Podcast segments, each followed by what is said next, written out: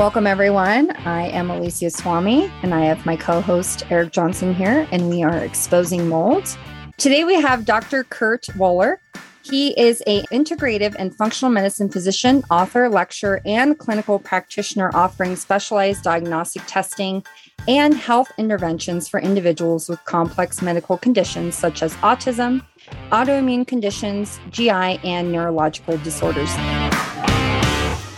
Hello, everyone. I'd love to introduce you to Home Cleanse, formerly known as All American Restoration. They are the first and only remediation company in the country specializing in remediating mold for people with underlying health conditions or mold sensitivities. They've quickly become the most recommended remediation company from doctors and mold inspectors nationwide. Visit them at homecleanse.com. Hello, everyone. Alicia here. One of the most common questions I receive from our audience members is this Who can I trust to perform a thorough mold inspection of my home? The Mold Guy performs mold inspections specifically for individuals who require a much higher standard of care owing to your complex health concerns like CIRS, Lyme, CFS, autoimmune issues, and more. Their testing and inspection process supersedes all current industry standards on purpose, making them thought leaders and disruptors in an industry unwilling to change old and outdated paradigms. Book your complimentary phone consult here at themoldguyinc.com slash connect. That's themoldguyinc.com slash C-O-N-N-E-C-T. Thank you so much for joining us today. We appreciate it. And as I said before, we are highly interested in a webinar that you conducted with Great Plains Laboratory, and you discussed T2 trichothecene mycotoxins. And that's something that we wanted to focus in on today because you really got into the chemistry of it. And we enjoyed that because it's not often talked about. And so, maybe just to give insight to our audience members, maybe you can just give us a little rundown of that webinar and just make it a little bit more digestible for them. Yeah, so that webinar was I've done a number of webinars for Great Plains actually for many years. And I also do a lot of teaching through my own online academy called Integrated Medicine Academy, where we talk about mold, mycotoxins, certainly talk about many other things. But my focus on this particular webinar was I had actually previous to this done a webinar on just the general topic of mycotoxins and the negative influence they can have on mitochondrial function because we know now in medicine it's been known for a long time in integrative functional medicine, but it's becoming more well known in even conventional medicine that mitochondria and problems in mitochondria play a role in a huge amount of diseases. And so I thought I would focus a bit on these trichothecenes. That's how I pronounce it. Some of these things are difficult to pronounce.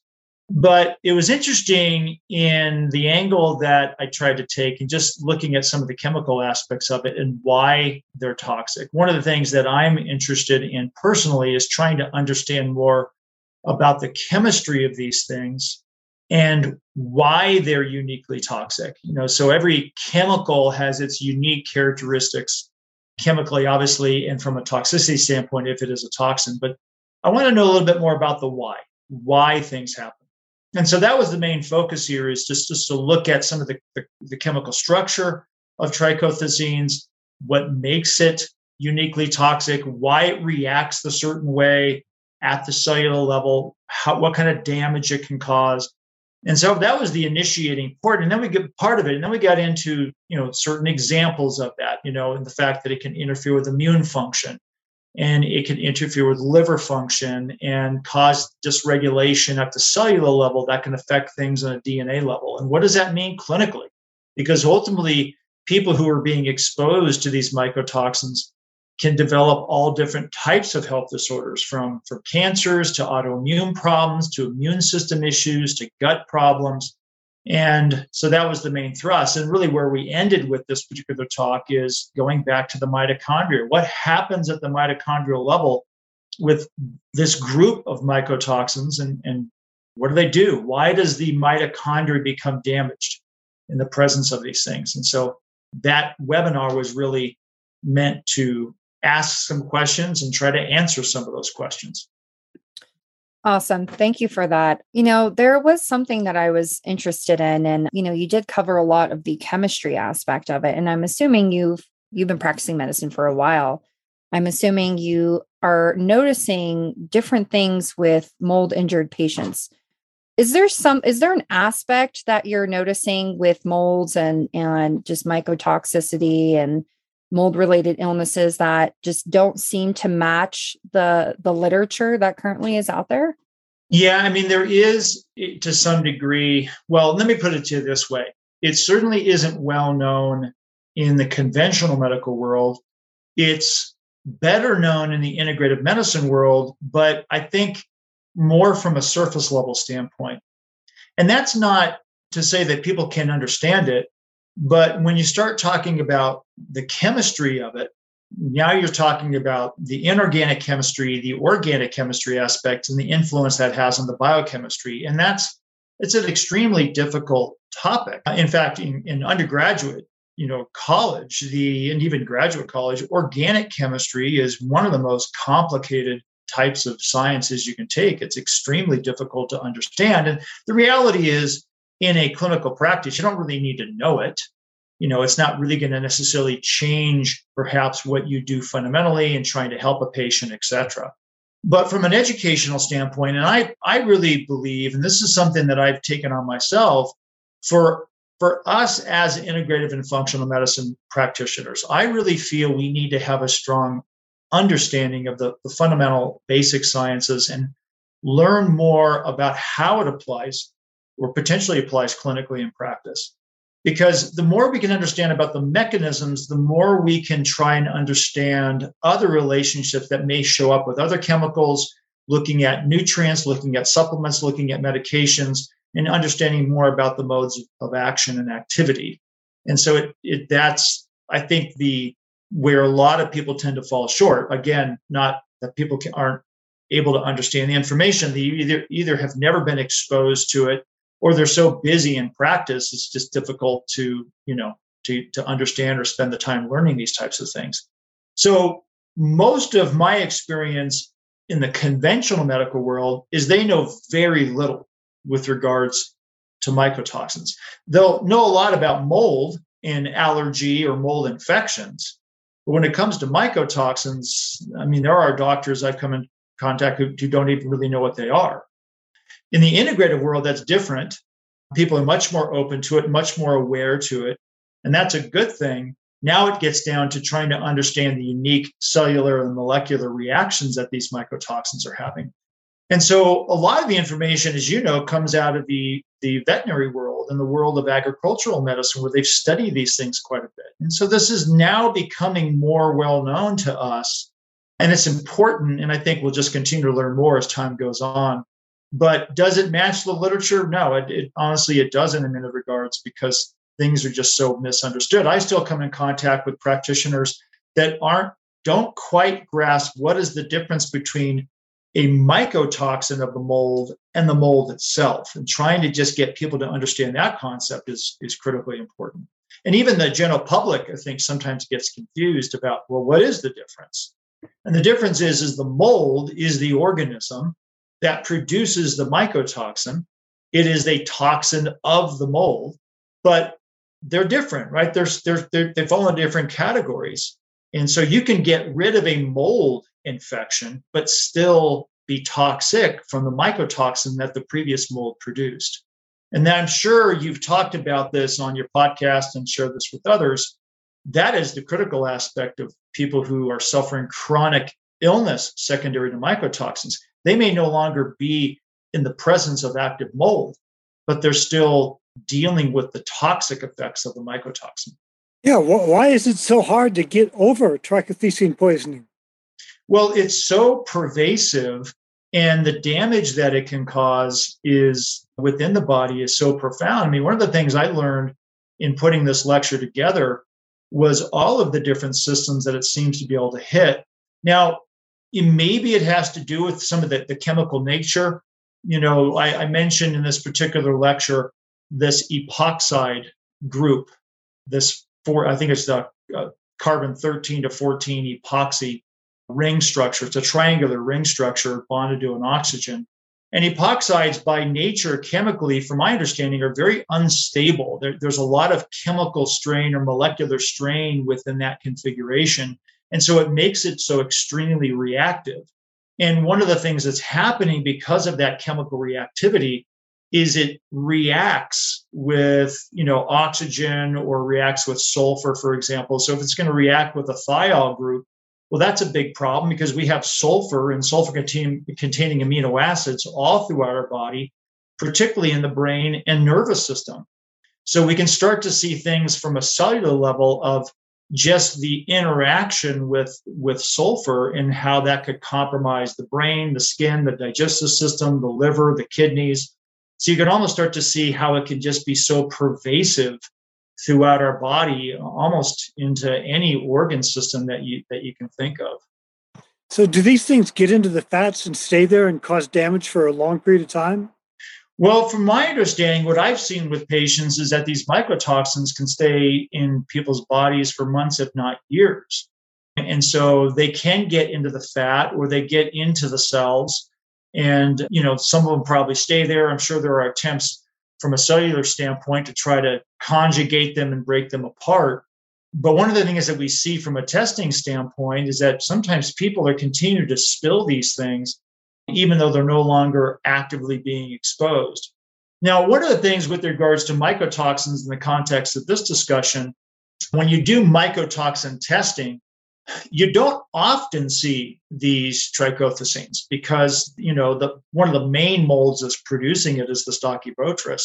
Or I mean, there's a lot of different types of trichothecenes, but the Stachybotrys molds, you know, are not as common as let's say Aspergillus or Penicillium mold. So think just by numbers, people who have mold exposure in their homes the vast majority of them tend to have the aspergillus penicillium type of problems.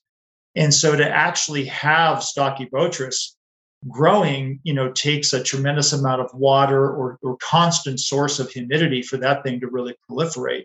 I just actually had a consult in the past month or so with an individual that had massive Stachybotrys exposure, her whole family. And so they're significantly compromised but you know, in my consulting with people, you know, around the around the country, around the world, the the the heavy load or the heavy exposure to Stachybotrys isn't as common as it is to things like the Aspergillus and Penicillium. So the main mycotoxin that we often see is ochratoxin. That would probably be the most common mycotoxin that any of us are exposed to just through Aspergillus exposure. So it they can stay in the body. I mean, I've seen patients who were in a moldy home and three years later they still have elevated mycotoxins because nothing was really done to try to get rid of them. And so the body somehow is, you know, either sequestering them or they're they're binding up into certain tissues and just kind of staying there. So what drew your attention to this particular toxin? Well, you know, I have done a lot of lecturing on chemical exposure I do something called the organic acids test quite a bit in my practice. And I actually teach an entire seminar on the organic acid test from Great Plains Lab. And on that test, there are markers that are indicative of certain organic acid imbalances that occur because of gut colonization of mold, particularly Aspergillus and Fusarium mold. And so those are two fairly common things for people to get exposed to. In, in those cases, can actually colonize the gut. There isn't any marker on the organic acid test that is picking up on, let's say, stocky Stachybotrys. However, when you do a mycotox profile on many people, many people who are either representing or showing elevated organic acids linked to mold exposure or not, you'll you'll see many times mycotoxins show up in a very profound way. And I actually had a case, probably going back a couple years now. I actually do some consulting with for healthcare practitioners, and there was a case that was presented to me of an individual that had, for the most part, a normal looking organic acid test linked to fungal, candida, and bacterial markers. And the mistake that can be made is that you have you have practitioners who are looking at that test to dictate whether or not to do a follow up mycotox profile. And I always tell people, I said, you can't rely on the organic acid test to rule out the existence of mycotoxins. They're an entirely different entity. And so in this particular individual, they had done a mycotox profile as well. And this individual had ochratoxin, gliotoxin, mycophenolic, as well as the reortin E, as well as the verrucorin A coming from stocky Stachybotrys exposure. And the, the learning lesson in that was you had an individual that had severe mycotoxin exposure getting exposed to stocky Stachybotrys. There was no other test represent, representing any sort of evidence of stocky Stachybotrys exposure. And we know how toxic that is. I mean, you can talk to many, you know, mold home inspectors and they'll tell you how toxic and problematic Stachybotrys is. If they had not done that test and just let it alone, no one ever would have known. And this individual patient was having serious decompensating health issues. And so that really struck me as a wow, there you can have these mycotoxins hidden in the body and really not have another test that can even suggest that it exists. The only way you know is to actually test for it. And that from that point forward, I really emphasized to practitioners please do mycotoxin testing. Don't forget it, don't skip over it, and just make an assumption that it's not a problem. Because every once in a while, you'll find somebody with this, you know, these trichothecenes. in fact, I had another situation of a family that was being mold exposed from a water leak behind their dishwasher. And it turned out it was Stachybotrys. Wow. Well, I remember you eaters would often talk about molds being so many millions of spore forming units and so much measurements of this or that or the other thing. And then they they talk about Stachybotrys and it's like one mold spore, run for your life. So, what is it about this one mold that makes it stand out so that it's not measurable and it seems to be so deadly that they attach a special importance to it? Yeah, I think it has to do with the, the mycotoxins that it produces. It's these these the unique quality of these trichothecenes. And I think, you know, just from a chemical standpoint, when you actually go, there's been some good articles, you know, written on this. And I'm not a toxicologist, so I don't have that kind of training and you know some of the chemistry i'm having to reach back and go back to some of those earlier textbooks and and teachings into that. But many of the articles i've read on mycotoxin toxicity there's a big emphasis always placed on the macrocyclic nature of the trichothecenes this epoxy ring structure that has very unique characteristics. For example that that epoxy ring structure is found on certain chemicals. And in, in fact, I can't remember right now, there's a, a particular pesticide, I think it is, that we can get exposed to that as our liver attempts to detoxify it, it increases or enhances the chemical's toxicity. So I, I, made a connection in the lecture that showed that the, the processing of this chemical through normal liver detoxification enhances the toxicity of the darn thing. And what it's doing is it's disrupting the guanosine cytosine nucleotide linkage, that base pair linkage within the DNA. And so, if you just look at the chemistry of that reaction and then transfer it over to the trichothecenes, again with this epoxy ring, well, we can see how it too could end up causing damage at the DNA level. And think about it if we're disrupting base pair reactivity or connections at the nuclear level, right, that can then get transferred into messenger RNA, which can then get sequenced into just sort of abnormal protein production. And then we can really start to branch from there and realize we could be developing all different kinds of deranged proteins that they themselves lead to cellular toxicity in the cell. As far as you know the the unique aspect of Stocky Stachybotrys, you know maybe, and I'm not quite sure, you know maybe it has more to do with the the toxicity of the mycotoxin that it's producing, that they're so extremely toxic compared to others. You know of why you don't need a lot of stocky Stachybotrys around in order for it to really cause problems. I had a situation, by the way, sort of in the same theme of that question was I've seen mold reports come back from patients where it says, "Hey, look, you know, your your aspergillus markers are, you know, they're pretty normal compared to the outside the inside of your house and what we know is quote unquote normal."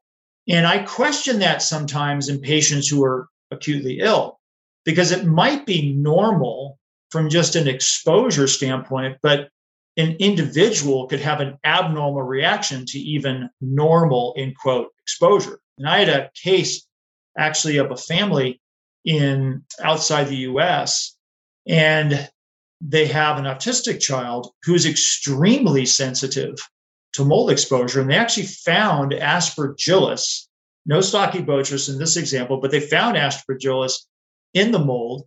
And according to the mold inspecting company's report, it was in quote within normal range. When you did the mycotoxin profile on this kid, it had some of the highest mycotoxins that I had seen at the time. One of them was gliotoxin, which was the highest that one of the biochemists at the lab had ever seen. And when we looked at his organic acid test, every single marker indicating aspergillus colonization of the digestive system was elevated. So even though the level in the home was, you know, normal, his body accumulation of it and his mycotoxins that were linked to the aspergillus exposure were anything but normal. And that was one of those other moments where you realize clinically that, you know, individual sensitivity and susceptibility to these things also has to be taken into account because again as you two know you know every single person can react in a different way well when you talk about the structure the epoxide ring structure which i guess is an ion dipole i was wondering if substitution re- reaction or you know like a halogenated alkane reaction might add something additional to the structure to make it more toxic. That I don't know. You're, you're, I mean, you know, maybe that your understanding of some of the inorganic chemistry is is greater than mine when it comes to that. I, I haven't looked into that, you know, in any further details. You know, I think it's it, that's certainly an interesting, certainly an interesting aspect. My understanding, just with regards to that epoxide structure or the epoxy ring, is that it gets attacked, you know, from or it can get attacked essentially from from different substances. But its ability to interact with thiol groups is, is probably one of the reasons it becomes so problematic in the body is because it just causes sulfur dysregulation or it uses up glutathione. Probably the simplest way to think about, you know, taking out thiols is the zapping of glutathione. And once you get rid of your glutathione, well, now all of a sudden you're in a big problem because mitochondrial activity, just normal mitochondrial activity, is generating oxygen radicals, which can inhibit different sequences in the Krebs cycle, different inhibit different things within the electron transport chain or electron complexes, and just increase, you know, toxicity at the mitochondrial uh, level. One of the things with regards to trichothecenes is not just unique to it. Some of the other mycotoxins damage the mitochondria in various ways where there's an expression of cytochrome C, which is a chemical that's transferring electrons from complex C to complex 4, excuse me, complex 3 to complex 4. And when you get a release of cytochrome C, it triggers an apoptosis reaction within the cell. So basically, a programmed, programmed cell death mechanism where the cell commits suicide. So, as far as what else it might exchange with from a halide standpoint, I'm not sure. Man, it sounds like maybe you've looked at that too. a little bit, yeah. One of the hallmarks of chronic fatigue syndrome was high apoptosis. Bwadstany measured that years ago. Now, are you familiar with chronic fatigue syndrome? I am. I mean, I that goes way back in the my my early part of my career is is you know trying to help people with chronic fatigue, and I, I remember it's, it's interesting to bring it up because I still remember going to a support group. I was practicing in San Diego at the time, and this, we're probably going back 20 years or more now. And they were taught, there was, it was sort of, there was a major push in this group of everybody needs to take NADH as a supplement. And at that time, I'm like, I'd heard of it. I wasn't quite familiar, you know, with what NADH was or some of the unique biochemistry of it.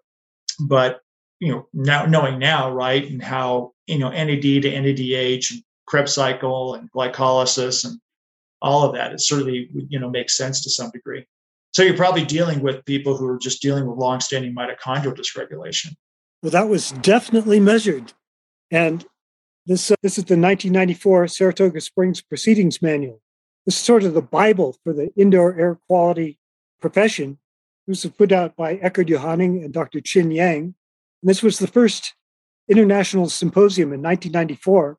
And there's a whole chapter in this book dedicated to asking the question if Stachybotrys, in particular, is connected with chronic fatigue syndrome.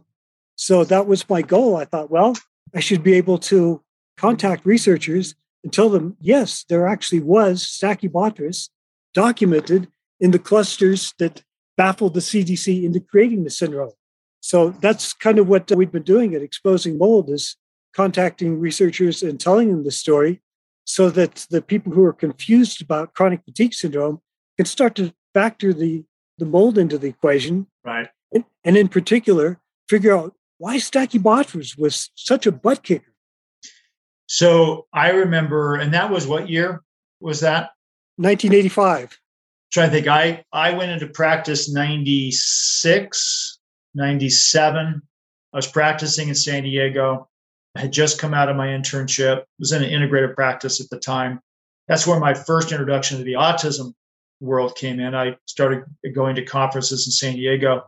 Didn't understand or didn't really make the connection with mold in some of those kids then. Did understand candida, which we know is a fungus. And then my first, I remember, I don't remember what year it was, but my first real introduction to a really mold toxic chronic fatigue individual was actually a, a woman who was an attorney came to see me who was renting in a condominium in San Diego at that time. And I, I want to say it was around, you know, 2000, early 2000. Anyway, she was extremely sick. One of the things that I picked up on was she was very reactive to foods, to the environment, to smells, to perfumes, to laundry detergent, all of it. She was devastated. And it at that time I actually ran a, a mold test. Now we didn't have mycotoxin testing at the time, at least that I knew of, but there was a lab in California that was doing antibody testing, not just IgG, but IgA and IgM antibodies. We ran that test and it, you know, lit up like a Christmas tree. I don't remember the specifics now of which molds, but there was a lawsuit brought. So I got called into a, a deposition, you know, grilled for about three hours on the validity of this test. And, you know, because they were fighting it back then. In fact, from what I remember in California, maybe you might remember too, being from Truckee, some of the regulatory agencies at that time were not too happy with labs that were looking at mold. So it's kind of controversial. It's not that way anymore. So it's interesting the timing of that. But but the, the, the, from the standpoint of, of you being in a school, I have now seen over the years that many schools are moldy. In fact, you probably make the argument that most are. In fact, I had a situation with my son going into fourth grade. We show up and I noticed the teacher has, she looked like to be about her mid 30s. She had a tremor and she was, I, I could tell she was cognitively impaired. It wasn't that she wasn't smart, she just, something was clouding her ability to communicate. And I thought, well, this might be a problem. So we we came back a couple weeks later for a sit-in in the classroom. My son was in, again in fourth grade, and I started to smell mildew. To make a long story short, it turns out the school knew there had been a water main break between the two buildings. The teacher from the third grade classroom was recognizing a smell of mold. And eventually we got my son out of there. The teacher, who was his teacher at the time, came up and said, That room is making me sick. It's continuing to make me ill. They brought a company out. They found mold. I don't remember what exactly what it was. And then they eventually closed that section of the school down. And I've heard this story, and maybe you know, just being in this world, has been repeated in so many places around the country, again in schools. So it was actually uh, proposed at one point to me from a, a, integrative neurologist I work with, probably one of the largest clientels of people that they see in their practice with mold toxicity, which would include chronic fatigue, are teachers. So definitely. Yeah. In fact, one of the uh, schools that was used as a base study cluster for chronic fatigue syndrome was eventually bulldozed completely out of existence. Wow. Of course, they tell people they just wanted a, a, a new school when it wasn't that old to begin with. Right. But that was the excuse they used. So over the years, the evidence, the original core evidence that could explain the mystery is disappearing into the past, being bulldozed away, or remediated. The school I went to, I don't mean to badmouth my old school Truckee, they did everything they could to fix it up, and it took them years, and they finally did. I go there now, and it feels great. So, you know, it's not like there's an evil plot to make people sick. This yeah. is just a very difficult thing to deal with. It is. I, I actually work with people in other countries and just doing some health education consulting. And I've seen some very difficult situations with a group that I consult with, a doctor group in Pakistan. And I've had a number, these are mostly autistic kids. It, it's the vast majority of them have mycotoxins. And what I learned is that the homes in that area, their water heaters are on their roof and so all of the pipes are flowing down through their walls. I've, I've done some consulting with some families in India, and I the, some of the mycotoxins I see on their test are just. I had a, I had a gliotoxin over two hundred thousand, you know, so that that's unbelievably high. So it's a this is a problem all over the all over the world. I'm convinced. Do you remember Dr. Jack Duane Thrasher? The name's familiar. Is a, a very well known immunotoxicologist who got involved with toxic mold years ago. But I was in a group with him studying autism, autism, the connection between autism and mold. And at the time, he was not actually a mold believer. He was in the group to talk about chemicals. So we dealt with a case of a lady with an autistic son who avoided a certain portion of the house. And Dr. Thrasher was convinced that it was probably formaldehyde. And I suggested toxic mold. And he argued in favor of his chemical, and I argued in favor of my mold. And we had the gal contact Dr. Gary Ordog, who had the house tested, found Stachybotrys. And since it was found in that particular corner, that settled the matter and made an instant believer out of Dr. Thrasher. But the curious thing is, Dr. Thrasher was the advisor for the Chemical Injury Information Network. This was in 1999. And he was totally sold on chemicals at the time, no mention of mold. So it's just like the Center for Disease Control, just like the NIH, like all the researchers, even the patient groups and the advocacy organizations and the chemical in- injury advocacy groups were completely unaware of toxic mold. So my question is, how is it possible that everybody was so ignorant of toxic mold prior to the 1990s? Well, I think they're still that way.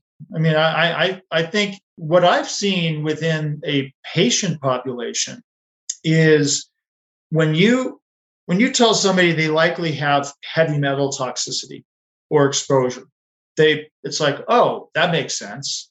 When you tell somebody, you know what, you've got likely chemical exposure, organophosphates, you know, whatever. Oh, I can see that.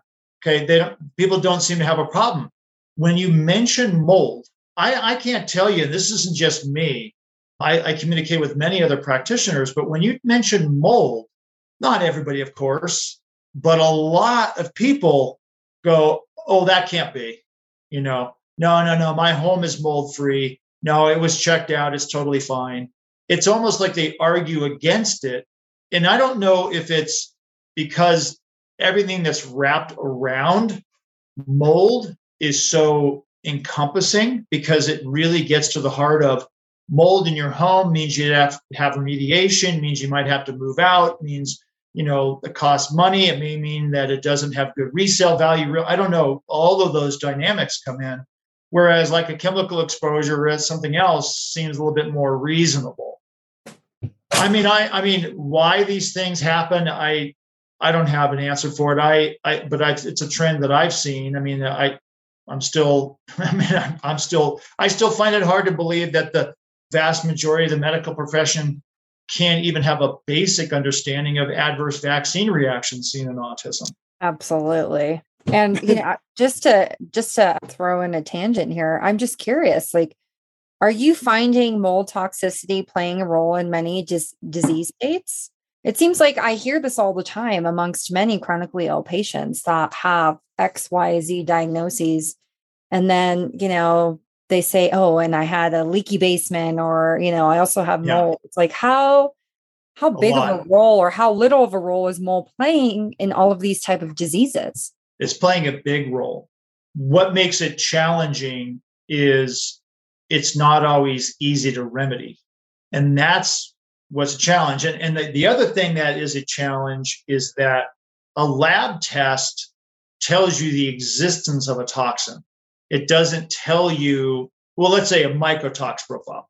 It tells you the toxin exists. It doesn't tell you how toxic your patient is to that toxin. And so I've often made the comment that the presence of a toxin is toxic, but it doesn't automatically mean that you're toxic from the toxin. But the longer that toxin stays around, the greater chance it has to become toxic to you. And so it it's a challenge because there's a lot of things that are done where you know there's an element of medicine that is the practice of medicine right it's not always 100% effective and so you move forward with interventions based on the best knowledge that you have clinically the clinical presentation of the individual, physical exam, lab testing, and what seems to make the most sense. And when you start comparing, and I think maybe this goes back to your earlier question about the unique quality of Stachybotrys, or is it just the unique chemical characteristics of the trichothecenes? When you start comparing the toxicity levels, when you look at the toxicity index or whatever you know the terms are used, mycotoxins, from a biological standpoint, are some of the most toxic substances around.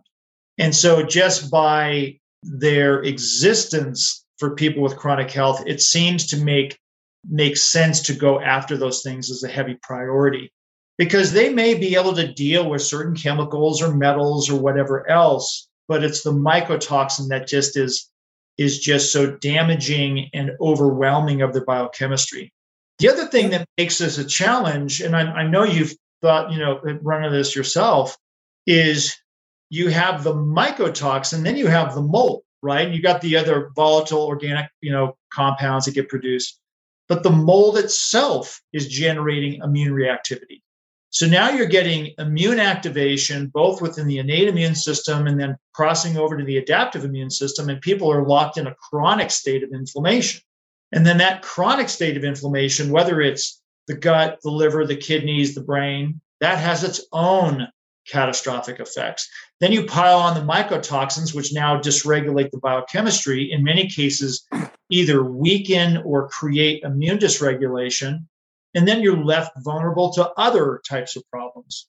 One of the things we see with the autistic kids, it's not just unique to the autistic kids, it's just they're studied a lot is that the existence of some of these mycotoxins causes immune suppression in the gut, which now creates a problem of proliferating candida and bacteria, which then just compound the problem. So I know this, I don't want to make it sound like it's hopeless for patients, right? Because it's not hopeless, but it is complicated. And in, in, in, the, in the conventional medical world, I can see why, understand why many of them don't get into it because they don't have the time. And, you know, when you're compressed in time in a busy practice of 10 minute visits, you know, you don't have three, four hours to delve into the research and try to figure out all the biochemistry, you know. Yeah. So, so what they need to do is keep crazy people like us around so that when they have some questions about it, we can go, oh, I've got an idea. I think I've run into this before. well, that's right. Well, I mean, I know you two exist and I exist and I'm I'm excited to be is I exist in the world of practitioners that are taking this on and the conferences that are put together and the webinars that are put together and the podcasts that are put together are dedicated to this because this this topic alone requires a tremendous amount of study a tremendous amount of understanding and a, a tremendous amount of effort to be put forth to just try things to see what works. And the other thing that's absolutely critical in this is to have patients and people who are willing to try to do things to help as well. It's a two way street, right? We've got to have people who are willing to try the types of remedies and things out there to see what kind of. So I've often, and I've seen this in the autism world, I'm a huge believer that as a practitioner, I, you know, I can't get very far if I don't have patients who are willing to explore and try different things along with me, because that ultimately we le- we learn together in this approach very much. Let me talk about the sick buildings for a minute, because if sure. you watch one of these things in action, it's really it's amazing, especially if you know where the Stachybotrys is, because the people who are closest to the colony got the sickest. There were people that were just another room away, or even on the other side of the same room, who escaped illness, whereas the people in direct proximity to the Stachybotrys were made permanently ill. So I saw this as kind of like a threshold event where people got up to a certain level, a certain dose, where it finally breached their immune defenses, probably broke down the tight junction proteins that you know protect us from these sort of things, gets into the blood, gets into the brain, breaks down the blood-brain barrier, and programs the microglia. And once you've got those memory T cells all programmed for a hyper response, then any low-level exposure to this kicks you into high gear again, yeah. which sort of explains to me why some people can be programmed for this so intensely while other people not at all. I think there's some really interesting technology coming out where they can measure brain inflammation with an MRI. Various portions of the brain, they can detect the temperature. So, with that kind of technology, we could take people, get them feeling as good as they're going to get, maybe out in the desert or some pristine location, and in the course of them going into a sick building again, when they start to exhibit symptoms, do one of these MRIs and just see how badly their brain is being inflamed by it. Right. Yeah, yeah, that's a it's a, it's an excellent point. I mean, I've seen that too. Just uh, re-exposure, it's almost instantaneous. You know, so there's definitely there's definitely memory cells that are sort of lying in wait. You know, but I think it's probably even more just cellular reactivity is so primed that it, it doesn't take much of an insult to just trigger, you know, trigger cellular reactions too. How much of this do you think is a mast cell degranulation? I think there's a component to that. I think it's more complicated than that. Clearly, you see that with people with, you know, allergic sensitivities. And I realize you don't always have to have an, you know, an allergy to trigger some of the histamine aspects. I think for some cases, it does get into problems in the methylation system. Things are happening at a genetic level where now you're creating dysregulation and methylation. And that can affect, you know, histamine regulation too. So I think I, I, I see it as a, what are those things called? Like the Venn diagram, you know, the Venn diagram where you like, you have, you have you know, here's the circle and here's the unique things to that circle, but then there's an overlap with something else, an overlap with something else. I look at mast cell as sort of a, a component of this, but not necessarily something that just exists in isolation. Well, lacking the ability to test these things many years ago, we were relied to, or we were forced to rely on our observations, just watching people going in and out of sick buildings and see what happened to them. And sure enough, people in certain buildings became hypersensitive. Other people would come into contact with lots of mold, but they wouldn't become hypersensitive. Right. In fact, in the first uh, peer reviewed uh, literature on uh, black mold, trichothecene mycotoxins, Dr. William Croft in 1986, he talks about after remediation, everybody got better. And, and that was Stachybotrys. So, what's the difference? Why is it in some cases people become hypersensitive and other times not? Well, I think part of that comes down to differences in immune function. And I think also, in fact, I was just, I just did a conference this past weekend with Great Plains where I was talking about mitochondrial dysregulation and neurochemical imbalances. But there was another lecturer by the name of Bob Miller. And Bob is a specialist in looking at genomic profiles with a deep understanding of biochemical relationships. And one of the, the points that he made, which was very accurate, was that now more today more than ever, if I look back just, I'm going to take the autism the, the community as an example. So 15 years ago, we could use methyl B12 as a as a supplement therapy, do it through a subcutaneous injection. And by and large, for most kids, it would cause a profound improvement in eye contact and language development, environmental awareness. And many times the positive results stuck, right? And very rarely would you see negative reactions, which would be like hyperactivity or rare case aggression. Fast forward now, there's something different. Okay. And, it, you know, it's not like everybody, but there seems to be more kids that just either aren't responding to the methyl B12 like they used to, or are having more profound adverse reactions to it. Nothing extreme, but just more behavioral problems. It's like, well, what is the difference, you know, now versus 10, 15 years ago now? And I think we could explain that there's likely just additional environmental factors which are sort of being infused into our world, infused into our areas. Um, and I think it has a compounding influence. So the mold I know is has likely always been a problem, but maybe there's some other kind of environmental change that's happening. I, I don't know entirely, but I look at those kind of situations too, where I have somebody that is exposed to, I mean, you could see it in certain families, right? why is a, a family of four two of the four people are totally fine being in the moldy environment and two are totally compromised okay they're both pretty much eating the same food same environment same exposures. Well you know there's something happening in the biochemistry at a cellular level at a biochemical level at an immune system level where those two individuals are just having all kinds of issues and somebody else is able to handle the exposures. So that's sort of the unique aspect of what we do is trying to understand sort of the unique qualities of you know the underlying biochemistry and physiology and why some people are more susceptible to anything else so i think eventually right if you keep throwing out toxins like like uh, these trichothecenes from stachybotrys pretty much anybody is going to become sick eventually it's just going to overwhelm their system there's going to be anybody that's going to be able to hold off that onslaught forever anybody in their dog or cat. Right. And the pets, exactly. Yeah. Yeah. I mean, they're trying so, to blame human leukocyte antigens, and our pets don't even have human leukocyte right. antigens. Yeah. But, and it, but it's a, a very curious thing. And one thing that I really like to point out a lot is that 25 years ago, it was like nobody knew about mold. You could suggest it to the top researchers in the world, and they would not connect it with chronic fatigue syndrome. And now we spend a lot of time in the mold groups, and doctors are dropping like flies.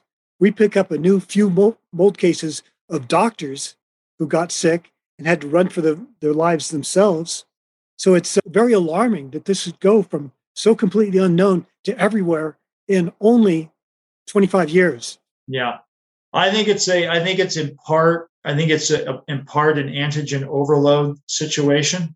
We could we could speculate or theorize about some other aspects. I mean, I mean, I can look at just the well.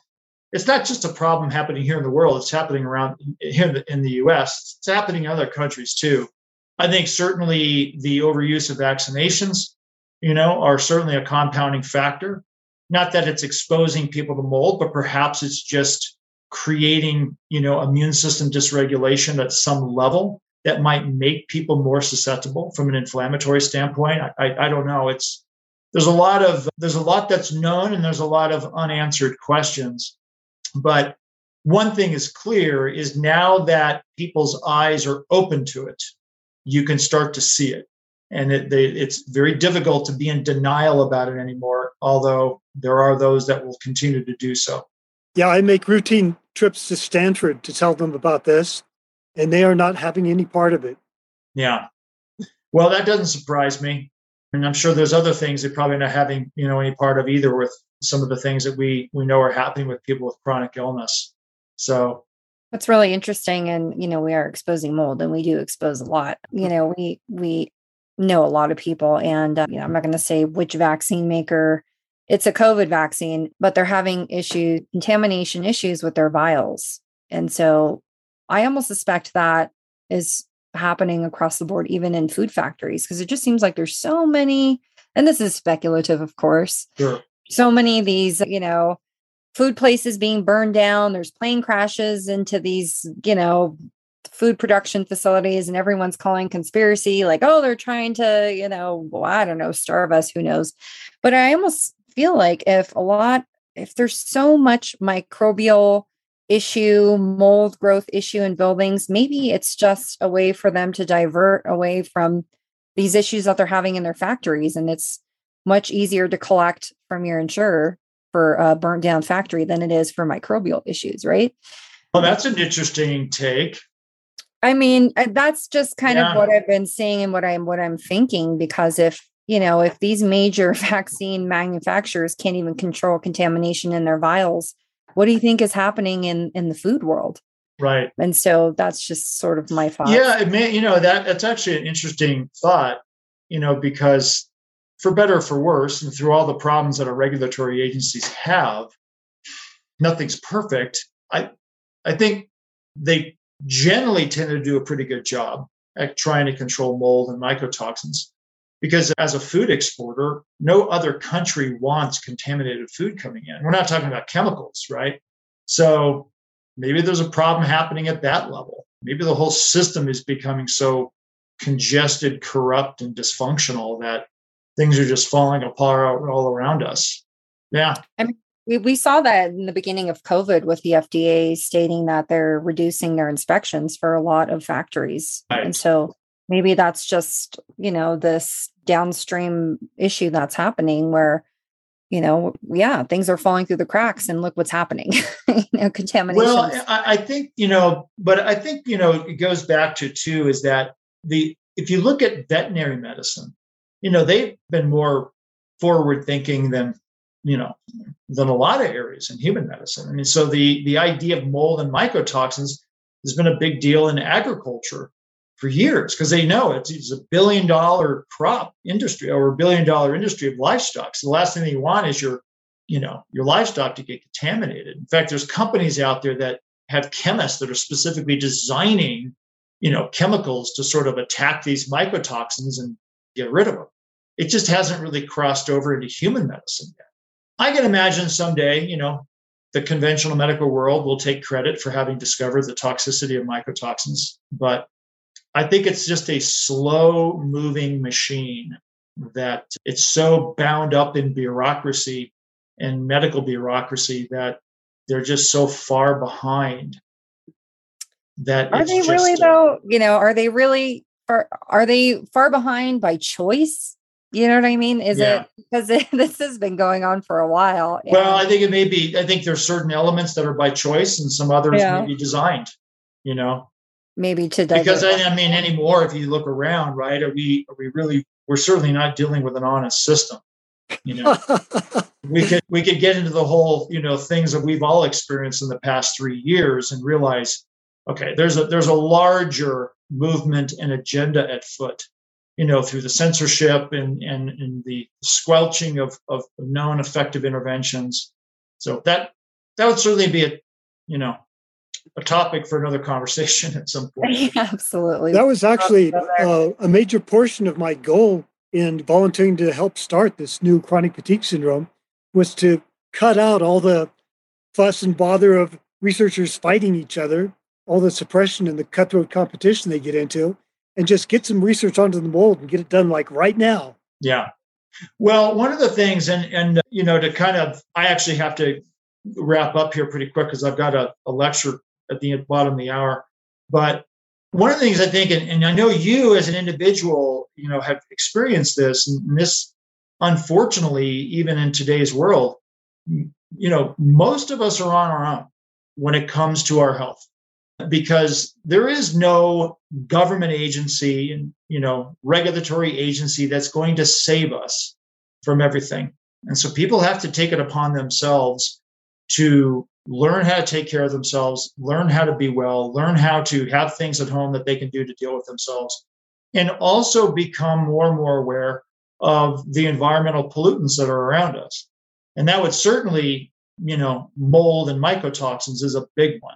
And I talk to patients a lot when I hear them say, oh, it can't be that. And I'm like, well, why do you say that? You know, the testing is showing exposure. Well, because I, I don't see any mold in my house. I'm like, that doesn't mean anything. It there's it's not just for me, it's not just at the medical level that there is maybe blindness and denial.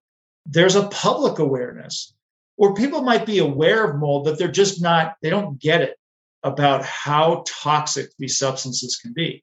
And so the messaging isn't out there, you know. So I think, if anything, that what we can do in moving forward is just try to get more information out there about the danger of these things. If you see this or you are experiencing this, this is something that absolutely should be looked into because it can have devastating consequences for yourself and your family.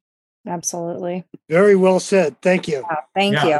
And you know, it's it's one thing to to try to you know influence the doctors but a lot of it is trying to influence the patients too because and their families because a lot of them just don't want to believe it right uh, you know just, just, a short story before you i know you have to go but you know i have family members that are they both have these mysterious cancers that hit all at once while they have a roof leak and i'm trying to tell them this and they want they don't want to listen to it they want to say, oh, it's the hormones that that's why I got the cancer. Oh, it's the, and I'm not saying it's directly the mold, but there is a factor and we do have to recognize that. So, just like you said, continuing education and getting outreach to people as much as we can to let them know, hey, these are the dangers, and everyone is in danger of this. There, right. there isn't that 20% of the population that are the only ones that can become sick and susceptible to this it's everyone. And so we we really need to make that a known factor. Hello everyone. I'd love to introduce you to the Exposing Mold team. We are passionate and committed to exposing the truth about toxic mold. Many mold injured people are often misdiagnosed with autoimmune conditions, nerve damage, mental illnesses, and other chronic health conditions due to the lack of knowledge about water damage and toxic mold growing in their homes. The crippling effects of toxic mold has destroyed many lives. It has become part of our life's mission to expose this truth and educate society on the extreme effects that mold can have on the body. Our work is vital because of the lack of experience and acknowledgement from mainstream medical practitioners. Keely, Eric, and Alicia have firsthand experience dealing with mold exposure, and we make sure to address all of the signs and symptoms during every environmental screening that is performed. Our team's dedication to learning and understanding the effects of toxic mold and educating and bringing awareness to patients keep us motivated. We know firsthand just how devastating the untreated consequences can be on your health, the health of your families, relationships, and life outcomes. If you or someone you know might be affected by toxic mold exposure, rest assured that you and our team will work together to find a solution. Currently, Keely is offering environmental screenings, education on mold avoidance, Chinese medicine recommendations, and will screen you for past or current exposures. She will help you embrace mold avoidance as a lifestyle and teach you how your sensitivities and reactions act as a compass to recovery. If you need clarity on mold testing reports or remediation plans, she's your gal. Alicia specializes in developing mold avoidance strategies that meet your unique needs. She's experienced in extreme avoidance and can provide coaching for hotel, RV and trailer, and campground living. Eric Johnson specializes in provider training, offering mold injury, hypersensitization, and patient relapse prevention education.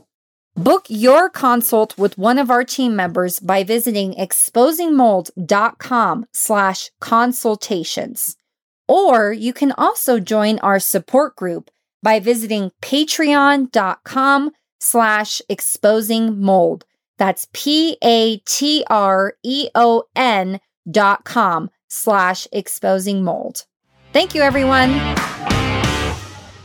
So, Dr. Woeller, we had such a great time with you today. Great conversation. You're awesome. Where can we get in touch with you? Yes. So uh, a, a, a, couple places. You? My, if, if people are interested in, in consulting with me directly, my sunrise mysunrisecenter.com. So that's M-Y, mysunrisecenter.com is the website for my main practice. If there is practitioners that are listening who are interested in courses that we have, we have something called Integrative Medicine Academy, where we have mastery courses in hormones and toxicity and mold and organic acid testing. And then finally, for, for other people who are maybe just interested in, in accessing certain lab tests, there's actually a website called labtestsplus.com. And that website actually offers certain lab tests, urine tests, hair, saliva, and you can actually test mycotoxins. So for Great Plains Laboratory, actually, um, one of the tests that's offered through that website is their mycotox profile, just to be able to say, do I have existence of mycotoxins? And all of those labs actually come with a written interpretation on the relevant findings of those labs. So for just general information about lab testing regarding this, go to labtestplus.com. Great. A little birdie on the street told me that you have a podcast coming up too. Is that true? I do. That is in the works. In fact, that's one of the things I'm trying to get started here. I've been extremely busy, not enough time in the day, but that's one of the things I'm looking to start here in the next few weeks.